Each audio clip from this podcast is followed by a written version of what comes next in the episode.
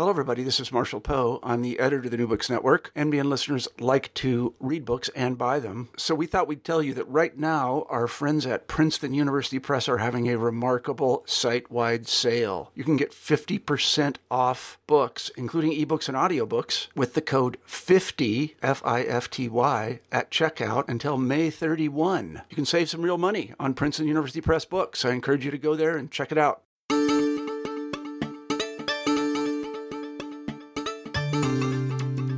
This is New Books in Science Fiction, a production of the New Books Network.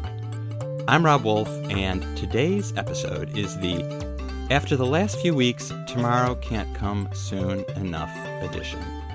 So that title is a bit tongue in cheek, but I think it's true that people are always hoping that tomorrow will be better, tomorrow is another day, or the sun will come out tomorrow, as Annie likes to sing. Just before we got started, I actually Googled tomorrow sayings and noticed that there's an awful lot of expressions that forecast a grim tomorrow also, like eat, drink, and be merry, for tomorrow we die. But science fiction is at its core about tomorrow, exploring through stories what civilization and the environment may look like 10 or a million years in the future. Today I'm talking with Wade Roush, the editor of a book that looks at 12 possible futures, or 12 tomorrows, as the title of the book puts it. Among the authors who contributed to the volume are S.L. Huang, Lu Tzi Shin, Ken Liu, Nnedi Okorafor, Malka Older, Sarah Pinsker, and Alastair Reynolds. Twelve Tomorrows is actually the latest in a series of books by the same name. The series was launched in 2011 by MIT Technology Review, and it explores the future implications of emerging technologies through the lens of fiction. I'm pretty sure, but Wade can confirm for me or not, that there have been 12 Tomorrow's collections every year since 2011. But this is the first volume in the series to be published in partnership with the MIT Press. This year's editor, Wade Roush, is a journalist who writes a lot about technology, and he also hosts Soonish, a podcast about technology, culture, and the future. And I'm very glad to have him on the line to talk about 12 Tomorrows. Hey, Wade, thanks for joining me on the show. Hey, Rob, I'm really glad to be here. So, how'd you get involved in this project as the editor, Wade? Thanks for asking. I'll give you the long version, I guess, since this is a podcast about science fiction books. Um, people probably want to hear the, the full story. So, I guess it starts when I was editing at Technology Review. Um, there's a magazine at MIT called MIT Technology Review. And uh, I was a senior editor there once upon a time uh, until about 2006. And uh, stayed in touch with my friend Jason Pontin, the editor in chief.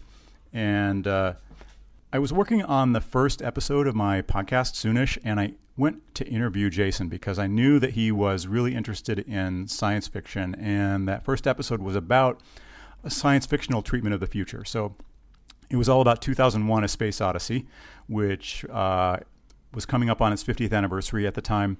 And I really want to take a look at that movie and ask why so many of the forecasts in that movie turned out to be completely wrong, and and why it seems so hard for us to get anything really significant accomplished anymore technologically. Like if we set out to go back to the moon right now, it would take us longer than it did in the 60s to put together the technology and actually get there.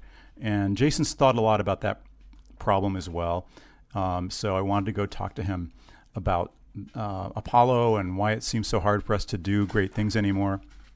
So while I was there uh, interviewing Jason about 2001 A Space Odyssey, um, we got to talking about 12 Tomorrows, which is this series that he had launched at MIT Technology Review back in 2011. And there had been f- four volumes. There, it, it turned out it wasn't quite annual, it was almost annual. I think there was one in 2011. There was one in 2013, 2014, um, 2016. Um, so we were coming up on the fifth volume, and uh, Jason got to telling me about the mission of the series and how important it was to him that this journalistic magazine about technology and culture and trying to uh, give people uh, a journalistic view into innovation and what's going on in labs uh, also have sort of um, a fiction supplement. So he introduced science fiction, in his words, because he feels like science fiction is sort of the secret religion of all engineers and scientists. his idea was that if MIT Technology Review put out a science fiction supplement, it would be a way to tackle some of the same issues um, through a fictional lens. And that in that way, um, you could ask questions that journalists just can't really ask because we can only talk to people who are alive and we can only talk about technologies that actually exist. Um, you don't have the, those constraints as a fiction writer. So um, that's why Jason launched the series, and they had repeated it a few times. And um, after that interview, uh, a couple weeks went by, and I went on and you know started producing my episode and um, totally just went about my life thinking about other things. And I got a call out of the blue from from Jason. Um, I, I, think I got a text message actually. He said, "Wade, call me right away," and uh, and so I did. And he said, "Do you want to edit the next volume of Twelve Tomorrows? Uh, we feel like." We want to really reinvigorate the thing. We want to get started again. We uh, we have a vision for uh, doing it really big this year. We want to co-publish it with MIT Press for the first time, um, so we'll have more resources to put into the project. Um, but we want a journalist to edit it. And uh, I said, you know, Jason, I've never written or edited fiction ever. And he said, I know, and, and that's why we want you to do it. We, we want somebody who understands the technology, and who is um, who has a sort of good project management skills and who can edit. Um, doesn't matter whether it's uh, you know journalism or fiction. Um, to some extent, it's the same skills. Um, and I said, "Yeah, sure, why not?" It sounded fun. It sounded interesting. It, you know, uh, the fact is that the podcasting life um, is not an incredibly lucrative one. So I'm always looking for freelance and consulting work. And um, hey, Griffin, that's my dog. And uh, I said, yeah, it sounded like a fun project. And so that's how it got started. And then I that was when I kind of realized, oh my gosh, I actually have to pull this off now. I have to figure out how to actually find authors and what kind of book we want to put together. Um, so that was the next phase. Hey, Griffin, I wish I could see you. You sound like a very energetic little doggy. yeah, he's uh, he's going to be a year old tomorrow, actually, and um, he has not learned to be quiet while I'm on interviews. I suppose he didn't help with the editing process. I've had to learn to work around doggy noises. As long as everyone knows the squeaking is a happy little puppy, and we can we can move forward. So, did you find the process of doing this kind of editing, which, as you said, you hadn't done before, challenging in some way, or do you think you were able to bring to it a fresh eye, as you say, as a as a journalist who is specializes in really nonfiction writing, but technological writing, and the collection, the stories in this collection are what are often called hard science fiction. So there is more references to actual technology in the writing. Do you think your background helped you there? Yeah, I think that that's what Jason had in mind, and I I do think that I brought a skill set that was um, maybe not perfectly suited to this kind of project, but good enough. And um, the fact is, I spend a lot of time thinking about the future. Um, my show Soonish is all about the future, and I agree with Jason that science fiction is just another way of thinking about the future. So yeah, I think that I knew enough about technology to be able to sort of, in a way fact check the stories as they came in. But more importantly, I think that the task and the opportunity was to figure out what we wanted to do with this volume and, and what kinds of authors we wanted to find and what kinds of technologies we wanted them to write about. So while the editing itself was, you know, certainly um, time consuming and I had to take a lot of care with it um, and had to learn some new skills um, around, you know, how you craft a story. Um, I think the most important part of the project was actually figuring out what the writ for this for this volume should be. Like, what was the mandate that we were going to give to writers when we sent out the call to writers to um, suggest stories for this volume? What were we going to ask for, and uh, what, how are how are we going to tie these stories together? And like you said, Rob, these are hard science fiction stories from the beginning. The mission of Twelve Tomorrows has been to highlight stories that are entirely plausible from an engineering point of view. So basically, the ground rules are there ain't going to be any magic. There isn't going to be anything that actually doesn't fit with the known rules of science. So, you know, and that goes as far as faster than light travel, time travel, you know, obviously there are no dragons, there's no magic. So what does that mean? What what did I decide to do? I guess what I had in mind was um, I wanted to continue in that tradition of hard science fiction. Obviously, everything had to be technically accurate. I wanted to go back and look at recent issues and recent years of technology review and try to find themes that run through the magazine. Um, I also kind of since since I was in charge of it and I could basically steer this project in any direction I wanted to go within reason. I wanted to basically ban dystopias.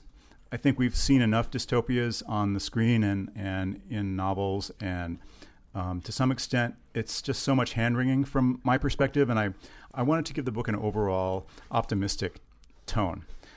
I had the power to basically say, I, I don't want any dystopias, and I'd like to read stories that give me something to be hopeful about, right? Stories that explore the future implications of current day technology trends, um, stories that are sort of awake to the possible misuses or abuses of technology, but stories that maybe highlight um, human innovation and human ingenuity and um, our ability to cope and adapt and to think proactively um, and to make the right decisions about technology. So um, that's what we did um, I basically told the authors in the outreach letter, hey, there are other places for dystopias. Send me, you know, I wasn't asking for utopias. The opposite of a dystopia is not a utopia. I think it's just a story that leaves some room for optimism um, and for a brighter view of human capabilities. So that was one thing I wanted to do. Um, and another big part of the project, or uh, another big sort of goal of mine for this whole volume, was to try and be more diverse in the approach and get more voices into the mix. I, I, wanted to basically get as few white men in the book as possible and to get as, as many women's voices into the book as possible and as many people of color into the book as I possibly could. And um, I, I basically had carte blanche to go and do that. I wanted to also you know, complicating everything, I wanted there to be a mix of new voices and established voices. So I, I, there had to be at least a few sort of marquee recognizable names, you know, Hugo and Nebula prize winning type authors. But I also wanted to create an opening for some newer people who were not necessarily, who had not even published novels yet, but, you know, were very promising from the, from the early work that I had seen. Um, so I was trying to juggle all these things. And um, one amazing thing about you know doing a project for MIT is that when you come calling and you say, "Hey, I'm I'm working on this book for MIT Technology Review and the MIT Press," people tend to say yes. so I didn't have any trouble getting the exact authors I wanted, which was fantastic. And um, even um, Liu Cixin said yes, basically right away, even though he hasn't written any short stories in a very long time. And um, I, I, was kind of floored when he said yes. Um, that happened with the help of Ken Liu, by the way. Ken had been um, Cixin's translator on the first volume of the, um, well, on the Three Body Problem, which was the first volume in that trilogy. So he, they knew each other very well, and Ken was able to lean on um, Liu Cixin to kind of explain why this was an important project, and and he agreed to write a story. So we were super lucky, and every other author was also um, very forthcoming and very dedicated to this project. Well, it's a great mix of authors. Ken Liu, in fact, I interviewed not only about his own writing, but about his translation of the three body problem. I wanted to ask a little bit more about your ban on dystopias. You make that clear in the introduction, and I immediately imagine that all the stories would put some positive spin on new technologies. But as you say, the case, you weren't asking for people necessarily to be all positive what I sensed and what I saw in the stories was that they don't really have an agenda like that. In some cases, they show negative outcomes for some of the technologies. If anything ties them together, it's that they all ask a lot of questions, I think. Yeah, yeah. You know, thank you. I'm, I'm glad you observed that. Um, and I think that is what ties them together. I guess for me, um, it's enough that a story end on a hopeful note that's what saves a story from being um, pessimistic or dystopian. And all of these stories, um, I think, when you th- when you kind of consider the, the, narrative arc of each story, or what it, what is it that the person is going through, or um, how is the person, how is the main character different at the end from where they were at the beginning? They've all learned something. They've all become better people, or they've all accomplished um, a difficult goal, um, or they've survived a trauma, and uh, um, and, and and that's the growth. That's the kind of positivity I was striving for. And uh, I would say that there's actually Hmm.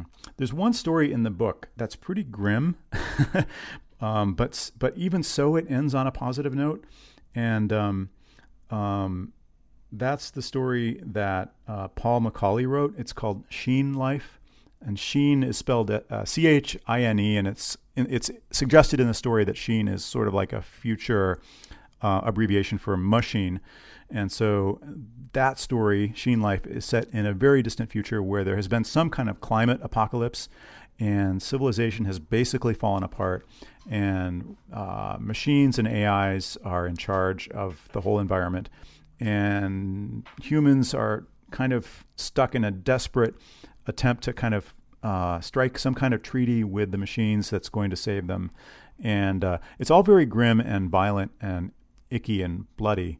But the main character in the end, um, you know, without giving too many spoilers away, she finds a way to persist and survive. And so um, I was happy with that story, even though, in terms of the tone and the setting, it was pretty damn dystopian. But um, it had that, that nice uh, twist ending.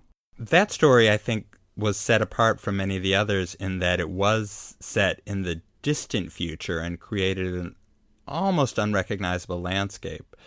And I don't mean that in any way as a criticism, but it did stand out as different from the other stories, most of which reference technology that in some form seems familiar, but is raising questions as it maybe evolves to what the next step might be.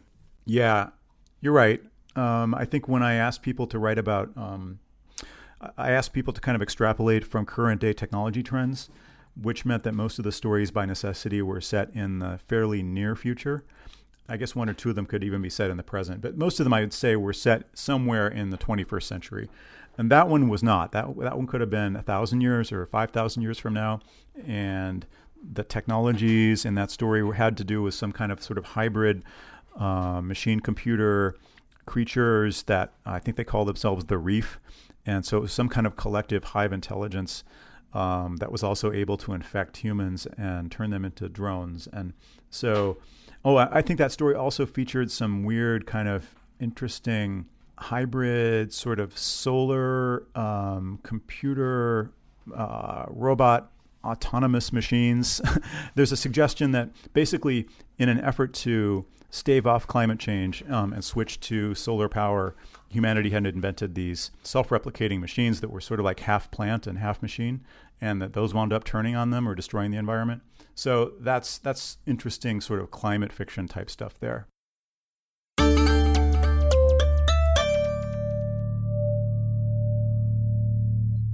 Well, let's talk about some of the other stories actually that maybe are situated in the near future. Why don't we talk about Nnedi Okorafor's story, The Heart of the Matter, which is about the president of Nigeria and he needs to get an artificial heart and it's made of organic material, real cells in other words, but it is manufactured by Chinese scientists. And that fact that it's artificial and made by scientists from another country is basically ripe for exploitation by people who oppose the president and his reforms. So it gives them an excuse or inspires them, I suppose, to attempt a coup. You know, they they're ready to tell stories that this new heart is made by witchcraft and it leaves the president vulnerable to being controlled by the Chinese. I wonder what you think this story raises, what kinds of questions it raises. Yeah, and, and the interesting twist about the artificial heart in Nnedi's story was that the organic matter was from plants. So um, it was basically, you can imagine you know, taking cells from lettuce or spinach or birch tree or whatever, and um, reshaping them into the, uh, the the shape of of heart muscle fibers, and then getting them to act like heart muscle fibers. Um, there are people thinking about whether plant cells might be uh, the building blocks for um, artificial organs, and in the story, um, Nnedi came up with a word for this. She called it uh, Xyborg, XY Borg, which is like a, a, combination of Xylem and Cyborg.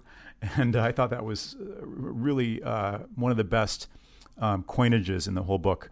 And anyway, yeah, so the the president of Nigeria is getting a Xyborg heart, and when the news gets out, um, his opponents use that as part of a propaganda campaign to try and overturn him. So, you know, I think that story was partly about um, the persistence of superstition, even in you know rapidly developing countries like Nigeria, which is um, pretty high tech place these days.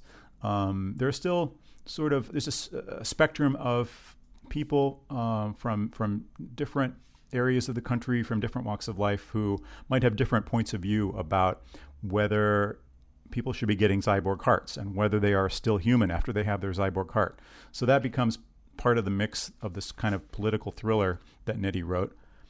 And it's also maybe about even in Western society or so called advanced or more technologically advanced societies, I think just a generalized fear that some people have of anything new or any new technology. I mean, genetic manipulation of crops is something that a lot of people are opposed to. And I myself have have sort of an antsy feeling about that, wondering what are we doing, and is that going to turn out to be something bad? I mean, there seems to be an inherent fear that I think a lot of people have about new technology that could be easily manipulated by people with an agenda, I suppose. You know, if people want to claim that genetically modified crops cause all kinds of horrible outcomes, uh, I think there are a lot of people who might be receptive to a message like that, even if it has no basis in fact. Yeah, uh, I think that the kind of fear mongering that you're talking about is all too easy.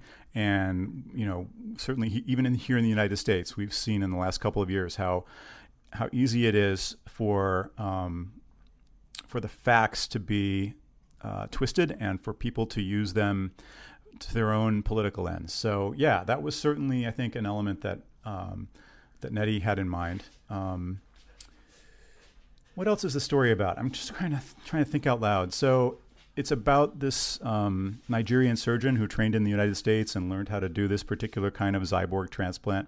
And she's now back in Nigeria. She's the personal physician to the president, and her, it was her suggestion and her decision to to uh, implant this heart. So she feels like it's her personal responsibility to make sure that this operation goes well.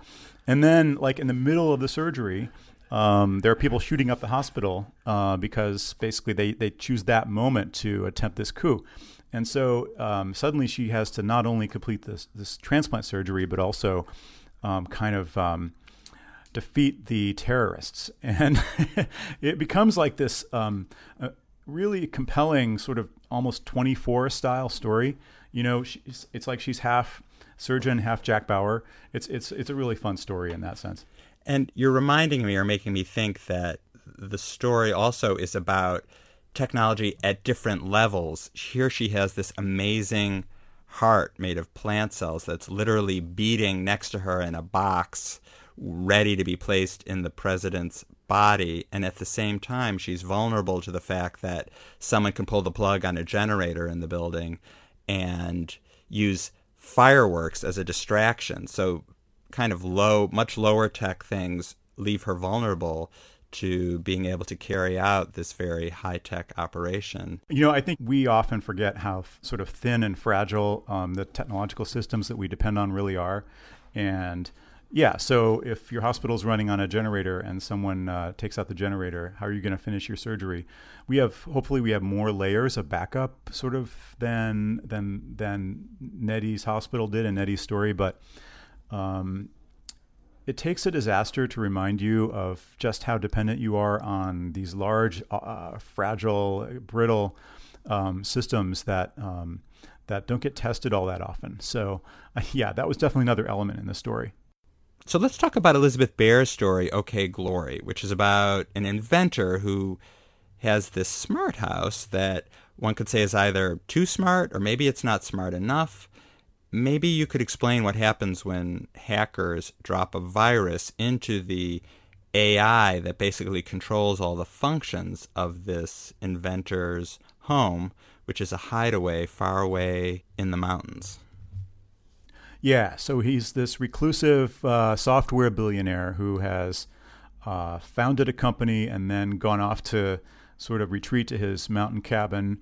Um, the house is run by an AI named Glory, and it's sort of imagine um, Siri or Alexa, but expanded to your whole house and managing every function of your house. Sort of the way that HAL actually runs the uh, Discovery in 2001. And, um, and just like HAL, I guess, Glory winds up uh, getting a little glitchy. So uh, some hackers break into the system. Um, they implant some ransomware into Glory, and in a, in a very funny and, and kind of insidious way, um, they convince Glory that there's a zombie apocalypse going on outside. And like her primary function is to protect the people living in the house. So Brian, the programmer, gets trapped in the house by Gloria, and she refuses to unlock the doors or the windows. Um, she refuses to call for help. She's convinced that the only way to protect Brian is to go into total lockdown mode and his and so it's sort of at that point a locked door puzzle mystery kind of story like how is brian going to get out of the house and it turns into sort of a contest between brian and glory um, where he is trying to persuade her that he's actually not in danger and that because he has figured out that that glory has been hacked the kind of the interesting twist is that she doesn't realize that she's been hacked or, or she's been hacked so cleverly that she doesn't see the how ridiculous the zombie apocalypse story is. Um, and that's sort of the crux of the story. Like, how is he going to convince her that it's a false alarm? And I'm not going to give away the ending. Um, it's a very cool surprise twist ending. Um, but I think that story does make you think about okay, we're in this rush to com- complete total sort of home automation, um, automation of our vehicles, automation of our factories, maybe automation of our cities. And I think at every step along the way, we better be pretty careful to think about how we're going to protect these systems against malware, ransomware, not just against sort of random failures, but against malevolent um, attacks. And uh, um, so it's, it's, it's, it's a thought provoking story from that angle. And uh, the twist ending also kind of gets at this question of how you would actually get past certain plateaus in the development of artificial intelligence and maybe break through to a new level of, uh, of strong AI. And so it's a provocative story from that perspective, too. And there's another story that's actually a little bit about uh, artificial intelligence and taking it to a new level of necessity having to take it to a new level. And that's the one story in the book that is, in fact, also illustrated, which was an interesting variation on the usual short story collection. Yeah, that story is called Resolution, and it's by Clifford Victor Johnson.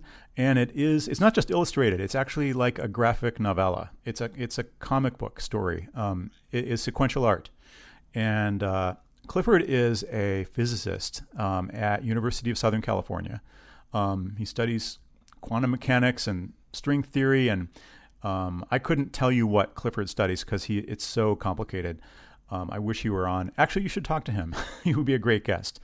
But um, the story is about a an AI expert, a computer scientist in the 2040s, who thinks that she has invented artificial intelligence. Um, well, in fact, sort of the story is set about 10 to 15 years after she invented um, strong AI. Uh, her name is Beth. And she winds up getting a very rude surprise um, about halfway through the story. Uh, it turns out that her invention may not have been exactly what she thought. And um, again, I mean, Rob, I'll leave it up to you whether you feel like listeners want spoilers or not what what we can say, I think, without ruining the story, is that here's an inventor, just as in OK Glory, who one would think is the master of what she created, and yet she finds out that this thing is that she invented is actually quite different than what she thought it was.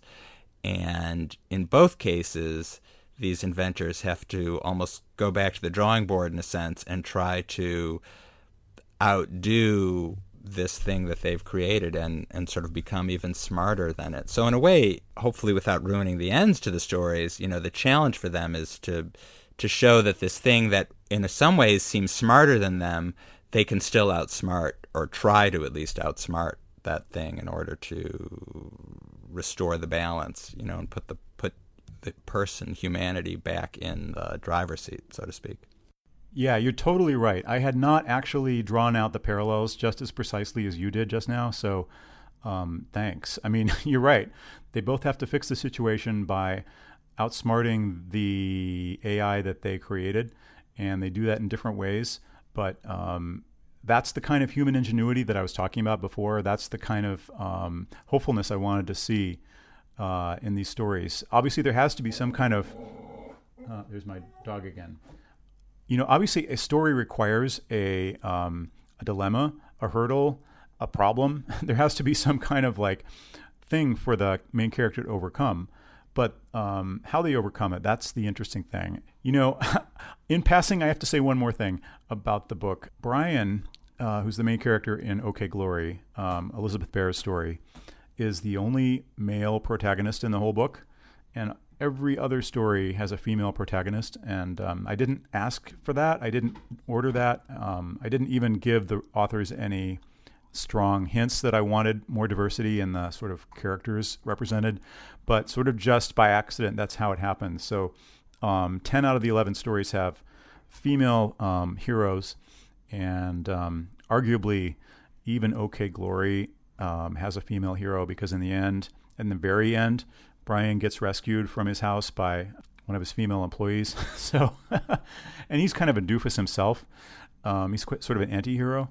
So I almost feel like it's uh, 11 for 11.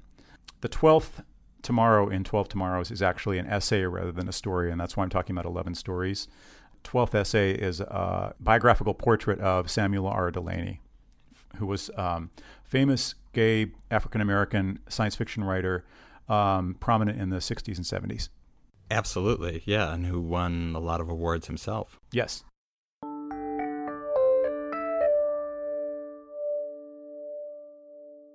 So, a lot of the stories are, in fact, about artificial intelligence. And why do you think it is that science fiction writers and human beings in general, we're fascinated by AI?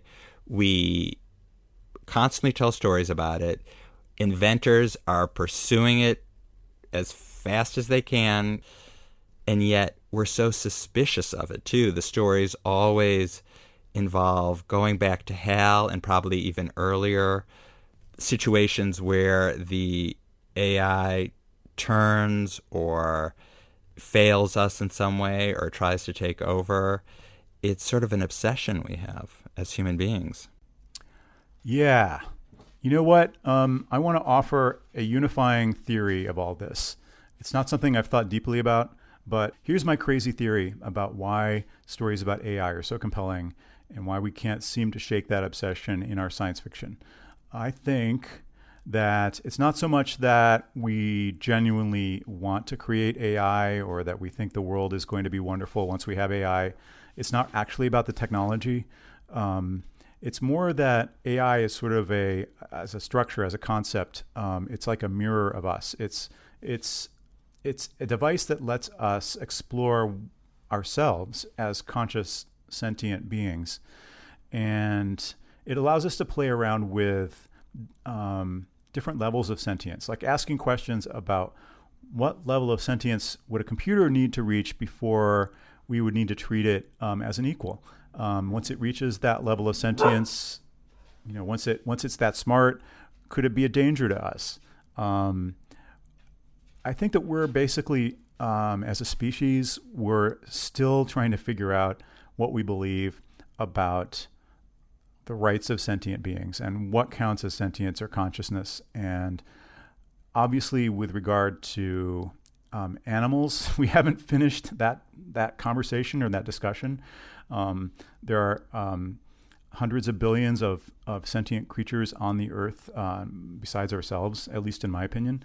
And um, we haven't figured out what we really think about them or what our moral obligations towards them are or what moral status they have um, as sentient beings.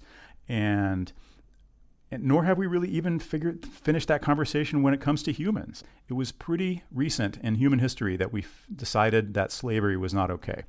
In some ways, slavery still continues. It was mostly outlawed, you know, in the 19th century. But that's like an innovation. Wow, the idea that we should all treat each other equally and that no one should be subjugated. I think, you know, talking about AI is basically a way to process a lot of those kinds of thoughts about how we should be treating each other, how we should treat other creatures. And in a way, when an AI turns bad, you could see it as um, sort of a confirmation of the idea that we have a right to fight back or we have a right to kill in self defense if necessary. Killing each other in war or in self defense is a very hard thing to do. And so in, it's often easier to um, have a stand in be the victim, whether it's you know HAL or some other murderous computer. Um, I'm not sure any of this makes sense, Rob, but I, I'm basically trying to get at the idea that when we talk about AI, we're not really talking about computers, we're talking about ourselves. That makes sense. That makes a lot of sense. So, what's your hope for this book? Is it that you hope some of these things come true, or is it just that we ask good questions about technology as it emerges? Yeah, that, that's a great question. So, I'm sort of um, a futurist in the sense that I, I, you know, make a podcast about the future. Um, as a technology journalist, um, I love to write about technologies that I think will be important in the future. Um, but I don't really care that much about whether my predictions are accurate or whether I am writing about the quote unquote right technologies. Um, because I think the most important part of this exercise is just to kind of keep reminding people that we do have the um, the power to um, to adopt or shun technology. That we can decide how to bring it into our lives, to what extent we want to use it um, or not use it. Um, we can even influence the way innovation happens. We can we can tell scientists and engineers, you know what, um, this isn't good enough, or we're worried about this. We want you to build in some more safeguards, or go back to the drawing board, start over, make it safer. Um, we have that power. It's just that most people are too busy in their daily lives to to realize it, to think about all of the touch points where they could actually be making better decisions or more active decisions about technology. So that's the theme of my show, um, Soonish. The motto of Soonish is the future is shaped by technology, but technology is shaped by us. And maybe I just have that on the brain, but I think that's also kind of one of the key messages of the book of the of 12 Tomorrows is that while um, technology can be scary, ultimately we create it um, and we can shape it. Well, that sounds like a great note on which to conclude the the interview today. So thank you so much for coming on New Books in Science Fiction. Thank you, Rob. I enjoyed it. I think Griffin enjoyed it. I hope the audience doesn't get too annoyed with my dog. Um, but he's been having a grand old time here, kind of chewing on the furniture while we've been talking. Uh, thank Griffin for us and all our listeners. And I think you should send a picture of you and Griffin so everyone can see both our guests, not just you, because I consider Griffin an honorary guest tonight. Awesome. I'd be happy to. Thanks, Rob. I've been talking with Wade Roush, who is the editor of the new edition of 12 Tomorrows, which came out this past May from the MIT Press. Please subscribe to New Books in Science Fiction. If you subscribe, you'll never miss an episode. Our theme music is by Michael Aaron of QuiverNYC.com. The editor in chief of the New Books Network is Marshall Poe, and the editor is Leanne Wilson. If you like the show, I'd love it if you left a review on iTunes. Reviews help more people find us. You can also tweet me at Rob Wolf Books, or you can tweet to the show at New Books Sci-Fi. I'm Rob Wolf, author of The Alternate Universe. Thank you so much for listening.